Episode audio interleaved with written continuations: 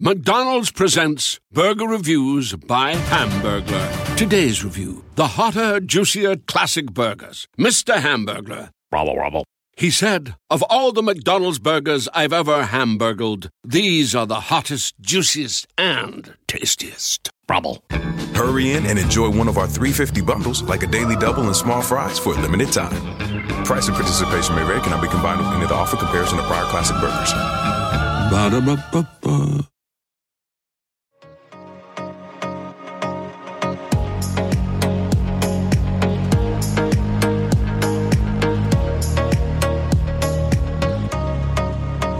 Hi, everybody. I'm Mala, And I'm Diosa. and we are thrilled to be guest hosting this month's series for Crooked Minis. We're talking about self care, the power and politics of self care. And before we get into our main content, we want to spend a little bit of time introducing ourselves so y'all can get to know us. We are the co founders and co host of a podcast called Locatora Radio, where we archive the legacies, geniuses, and brilliance of women and femmes of color. So, talking about self care is definitely on brand, and it's definitely something that we try to incorporate in our individual lives and also in our podcast. Yeah, and in our Locatora Radio hosting lives, we focus quite a bit on issues dealing with survivors, survivors of sexual, gender based, and relationship violence. And we always like to look at topics like self care through that sort of lens, a survivor focused, trauma informed approach.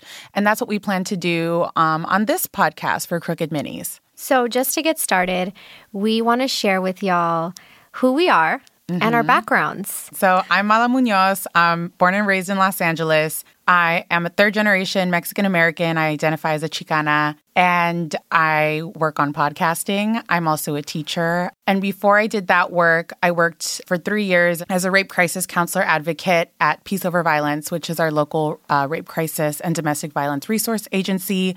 So a lot of my work comes from that background of rape culture, responding to sexual assault, but also teaching about sex education. Yeah, so I am also born and raised in Los Angeles. I'm a first generation Peruana Mexicana. For my professional life, I am a community care specialist working with folks with developmental disabilities. And before that, I was a community organizer in the harbor area of Los Angeles. So when thinking about self care, I like to think about it from different lenses of meaning the communities that I've served and that I've worked with, and then also the communities that I come from. So, here with Crooked, we're going to be hosting a four episode series on self care and the power that it brings to healing, especially for marginalized communities. So, we want to look at communities of color, undocumented folks, trans folks, queer trans people of color, and the ways that self care is a topic, how we embody it, but also maybe how there's some appropriation going on in the self care world. We want to look at origins of self care and the ways that it's been practiced as a tool for liberation, as a political weapon, in addition to a source of healing for folks who have endured generational trauma. Right. So it's not a just a, a bath bomb and a face mask, and it can be those things, right? Right. But that's definitely not the only way to self care, and that's not the only self care that we're going to be talking about today. We definitely want to poke at and challenge the wellness industrial complex a little bit, or a lot actually, Yeah. and and think about. Like Mala said, who gets to profit from it? And who are the folks doing the work within their communities to talk about self care? Mm. Yeah, and I think that our own communities and experiences help shape this interest in self care or in community care, which is something we hear a lot about and talk a lot about in our own context here in LA. And I think that it would be interesting for us to kind of think about our own experiences with self care and how we got to this place. Do you want to talk a little bit about your experiences as a community organizer and how self care played a role there? Yeah, definitely. So, you know, when I became a community organizer, that's when I started to really understand what community care looked like. It wasn't a very glamorous or beautiful way to self care. You know, I was facilitating these community groups, and I had five community groups in an area in, in the harbor. And it was then that I started to see that the meetings that I was running, the majority of them, or if not all of them, were, were Latinas or were immigrant women, were undocumented women. And I started to see that them attending these meetings, where we also provided childcare and we also provided food, was their hour or two hours to actually just be themselves and be individuals as opposed to being mothers. In Spanish, there's this word called convivir, which is uh-huh. like to be with people, to be in community. So it was then that I started to realize, oh, this is community care because not only are they taking care of themselves by taking these two hours out of their week to come to this meeting to show up fully present, but they're also taking care of each other. Yeah. Right. And the fact that childcare was provided and paid for made a really big difference. And it allowed these women that had children that weren't in school, that had toddlers or infants, it gave them the opportunity and the time to be able to come, right? So that's really important when thinking about organizing and meetings and meeting spaces is, is childcare being provided, right? And it's often overlooked. Yeah. So that was one way that I started to really think about community care and self care as something that was radical Mm-hmm. and it had nothing to do with candles and face masks. So then starting to work with these groups, it allowed me to to see it in a more radical way and think, well, what does actually self care look like and how is it preserved in these communities of color or in these more marginalized communities? Yeah. That was definitely my first understanding of it.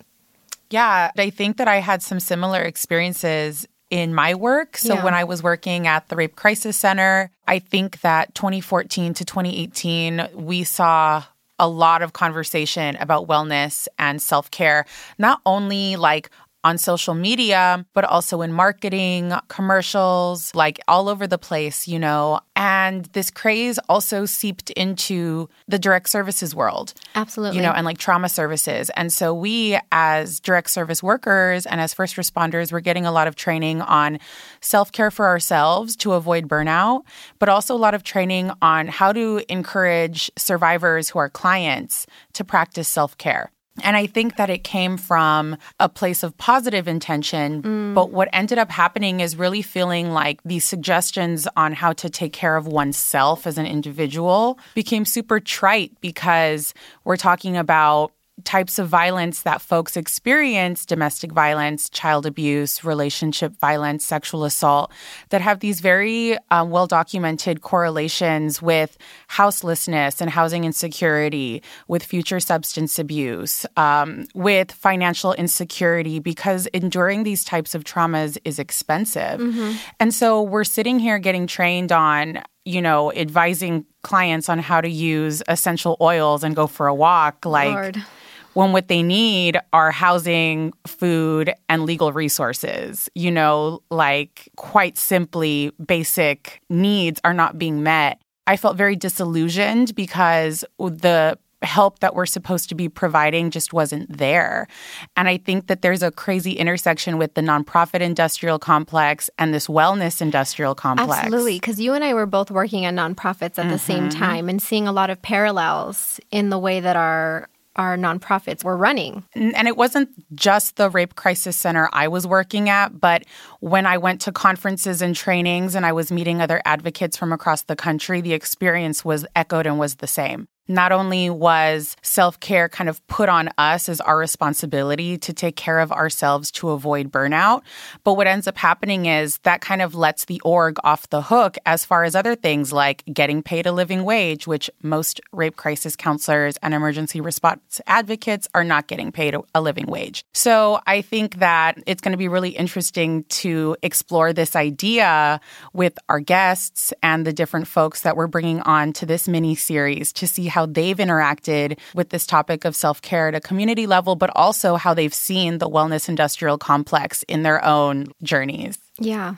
So, a quote that is going to ground us throughout the series and this conversation is a quote by Audre Lorde where she says, Caring for myself is not self indulgence, it is self preservation, and that is an act of political warfare. So, when thinking about the folks that we're going to be interviewing, this is the quote, and this mm-hmm. is what's going to be a guiding light throughout this mini series. I think that something that we also toyed with is this thinking of self care isn't selfish and the double meaning of that, right? So, on the one hand, we can think of community care and thinking of self care as being care of self is care for community and vice versa.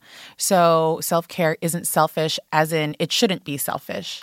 But at the same time, taking the time to take care of oneself, like Audre Lorde wrote um, in that amazing quote from A Burst of Light and other essays, is that when we do participate in self care, as individuals and take care of our, our bodies and our minds, that it is not selfish because it is an act of political resistance and we have the right to take that time and take that care. So I think that we can hold space for both ideas. Yeah and um, kind of do away with the idea that when we do things like pamper ourselves or say no to people mm-hmm. or say no to requests or asks, um, when we seek balance in our day and in our time and in our life, that depending on who you are, especially if you're a woman or if you're a woman of color, that when we say no or when we set up boundaries, we're considered selfish or it's even seen as aggressive when we mm-hmm. say no or when the, mm-hmm. when the boundaries are set. When the boundaries are set. So uh, it's interesting to think about our next, our first guest that we're going to bring on the podcast, Thea Monyeé, um, to talk about her interactions with self care, her understanding of the concept, and her studies of the origins. And, you know, I think we have an image of our mind. It's like white girl, Lululemon, Pinterest page, self care, right? That's sort of the poster child in this moment of self care. Absolutely. But what we want to talk to Thea about are some of the indigenous spiritual origins of this concept. Yeah, so Thea's going to take us through the foundation, the history, and the science of self care. And she is a amazing poet, artist, licensed therapist, and she will be guiding us in this conversation and really shining light on the origins of self care and that it's not a new, hip, sure. trite thing. Trend. Trend that is that has been taken over by marketing companies and the wellness industrial complex. Absolutely. I mean even my first when i started thinking about self-care and i was doing the face masks and lighting the candles I was like, well, why don't I feel better? Right. Why why do I still feel all this pain inside of me? Mm-hmm. You know, so thinking about yeah that's great and it really it might make you feel better in that moment but whatever the root is is still going to be there absolutely so thinking about the ways that we can heal that generational trauma or heal the the trauma that's inside of us yeah. And uh, Thea Monyeé does a really amazing job in her work of linking trauma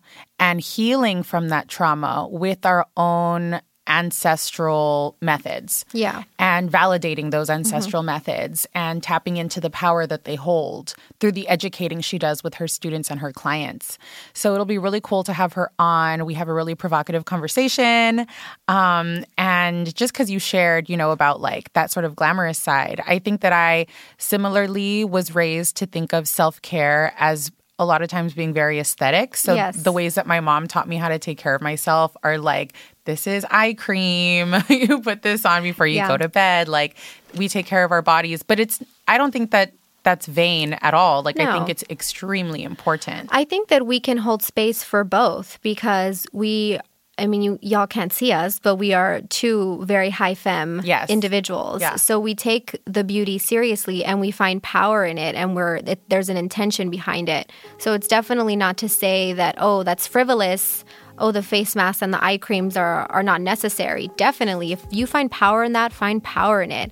Um, but what else is there? Mm-hmm. Moving mm-hmm. beyond that, yeah. What can what can we pull out from the self care and the community care? Right.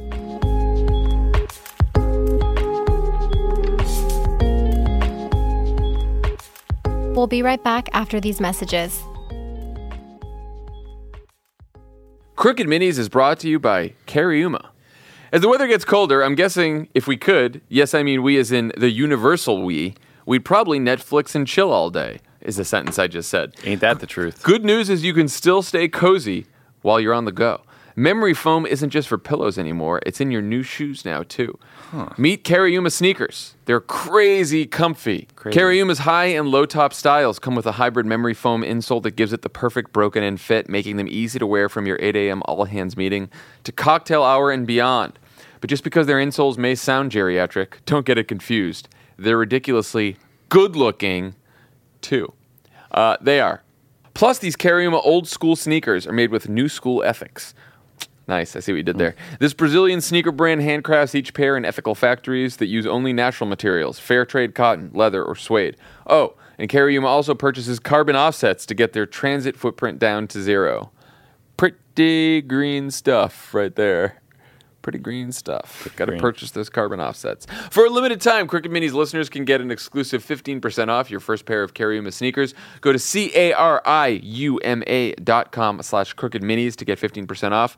That's C-A-R-I-U-M-A dot com slash Crooked Minis for 15% off today. Crooked Minis is brought to you by BetterHelp. Is there something interfering with your happiness or preventing you from achieving your goals? How long you got?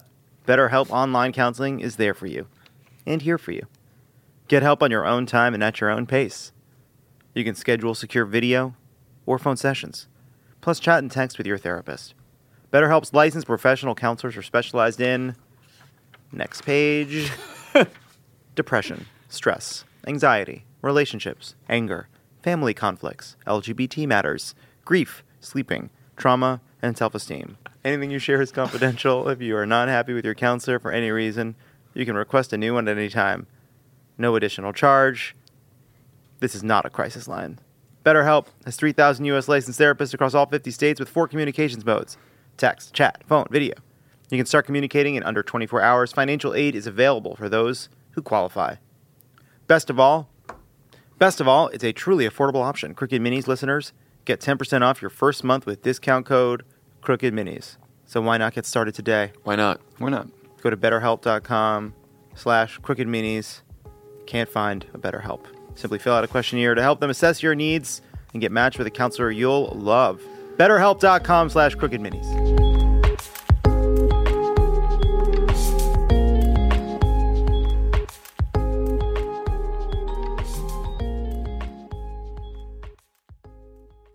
We are super excited to be joined by the amazing, legendary Thea Monyeé. Hi, Thea. Hello. I'm so excited to be here. Same, same here. Thank you for joining us. Any time, literally, all you have to do is say Thea and the date and time, and I'm there. Love it. You know we love you. We had to have you on the pod for this conversation. yeah, for sure. Because this, as you said, is your jam. This is the, this is what it's all about. Yes. So, just to get started, can you tell us what is your definition and relationship to the concept of self care? Generally, I'd say that it's care that is centering the self. But centering self is the act of saying that I'm significant and essential and vital to the ecosystem around me, right? Mm. Enough so that I have to prioritize physical, emotional, psychological, sexual, financial, all the different forms of wellness and health. And it can look different for everyone. So for some people, you know, they like going to a shooting range. For some, they like doing yoga. But it definitely has to involve the centering of the self and have that intention behind it. And you mentioned that the definition might look different depending on who you're talking to. Absolutely. Let's get into specifics. Yes. Who, who's the who? Yeah. I mean, I, I think, you know, marginalized groups definitely, when they talk about self care, historically marginalized groups, when we talk about self care, it can seem like like you're talking about a foreign concept that's for other people right like a, like it's a luxury thing um particularly i think of first thought comes to like 65 and up year old black women, grandmothers, abuelitas, you know what I mean? Like like the ones who have been working their whole life to make sure the rest of us have a good life. And if I say, you know, you know, where's your self-care, grandma? She, what what the hell are you talking about? Yeah. right? Sure. It's just blank stare. And for me, like when I think about it, that's who I want and feel deserves, right? The time to sit and enjoy the fruits of their labor and their hard work. Um, but it can be tricky because I think we've also been taught to feel like self care is relaxing, and who can relax? In a black and brown community and a queer community like who can relax when you know there's actually laws being passed against you or you're watching Yeah. people you know so I, I just feel like the association with relaxing feels unsafe for some people um like like i'm I, you ain't gonna catch me slipping Right. yeah because i think even working or overworking is a trauma response. Absolutely. So, busyness. so the idea that oh, we're just going to sit here and rest is very foreign, like you said, Yeah. because our body doesn't know how to just sit and rest. No, because we're always there's always this feeling that you have to um, prove or justify your humanness, and for certain bodies, that's been through work. Yeah. Like you know, being worked to death, being worked for free, being worked inhumanely um, and unjustly, and so we've done that and felt like to we have to keep doing that so that we can get the approval of dominant groups. Right. We're lit- legit called lazy and like literally built this shit. Absolutely. So like that's crazy, but it still is a part of. Even though we know it's crazy, it still becomes a part of the narrative.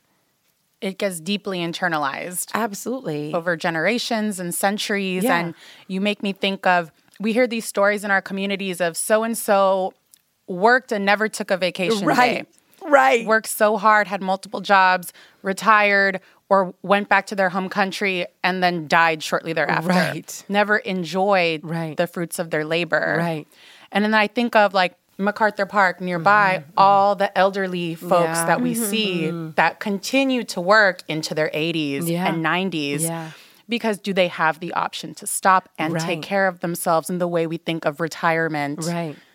And have we come to look at like whose standard is this work ethic based on, right? Like we worked wherever we were from originally. we but working wasn't our primary identity. That's become the thing here. And I I've caught it in myself. So here I am. It's not about education or background or any of that stuff. Like here I am, you know, I have mm, two degrees, I work a good job, and yet I catch myself in that trauma responsive busyness and I wear it like a badge of honor. Like, you know, I'm I'm a G. I'm out here doing this, you know what I'm saying? Like who needs sleep?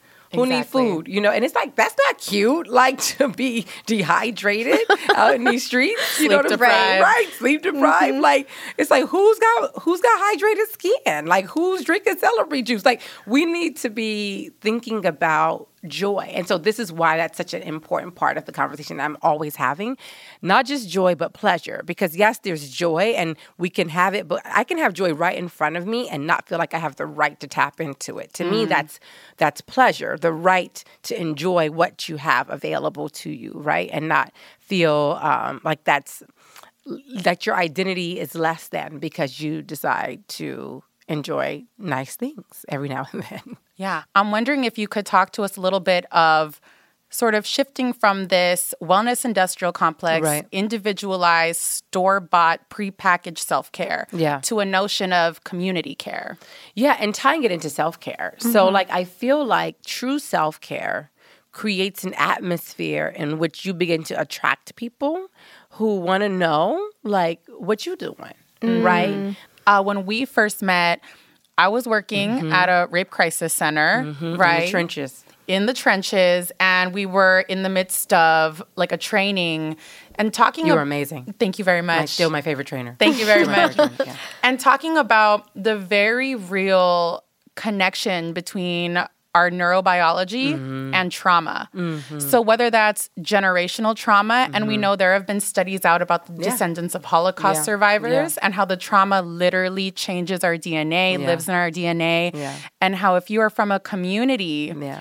right, that has undergone a Mm-hmm. traumatic experience, um, how that trauma most likely lives in our DNA as well. Yeah. So I'm wondering if you can talk to us a little bit about neurobiology Yeah. and self care, because if the trauma affects our neurobiology, then the self care, the wellness, the healing, I would assume, Has to be, yeah. has to also think about the neurobiology, the science behind it all. Yeah, I'm like a big proponent that I think part of any form of reparation should include like acupuncture. Mm, very nice. I, Yes. I think there's body work that has to be done. You know, um, there's a book called The Body Keeps the Score. Yes, And how we book. Mm-hmm. store trauma in the body. And I think when we look at health outcomes, we say, oh, they eat terrible. They don't care about their bodies. They don't work out.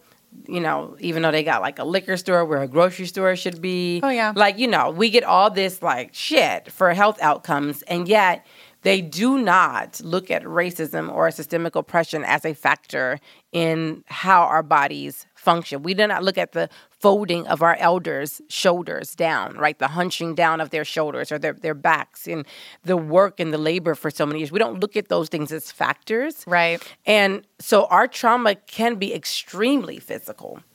Yeah. And I think sometimes when they look at barriers to mental health, they want us to come in and talk about it. But I think sometimes if you look at how our bodies are set up and how we've made them more rigid to withstand, we don't even feel the problem. Mm-hmm. right? yeah, your body gets used to chronic pain very Yeah. easily. Yeah. Also, though, and I, I have to say this when we do say we are in pain, people don't take us seriously. No. Right? This is the whole black maternal health crisis that these women are saying, hey, I'm experiencing pain and being sent home from the hospital or said that they complain too much, right? So we know that medically, um, there's implicit bias in the medical field, um, in the mental health field, that when we come in and say something's happening to us, it's assumed that we're over exaggerating and that we're just being like extra for whatever reason, though we all know the history. Yeah. So I do feel, um, and Noni talks a lot about emotion code. I haven't read it yet, but she in somatic body work. For a lot of people of color, is great, and I think they should know the alternatives to talk therapy that are body work oriented Yeah. um, and find practitioners of color who are practicing those things. Um, because I still think you will probably have a better outcome with a practitioner of color who, who understands the role that systemic oppression plays in this situation. Beautiful. Thea, Thank you. thank you. I love y'all. We love Thank you you, so love much. you. Come running. Look at Twitter. Here I come. we appreciate you. So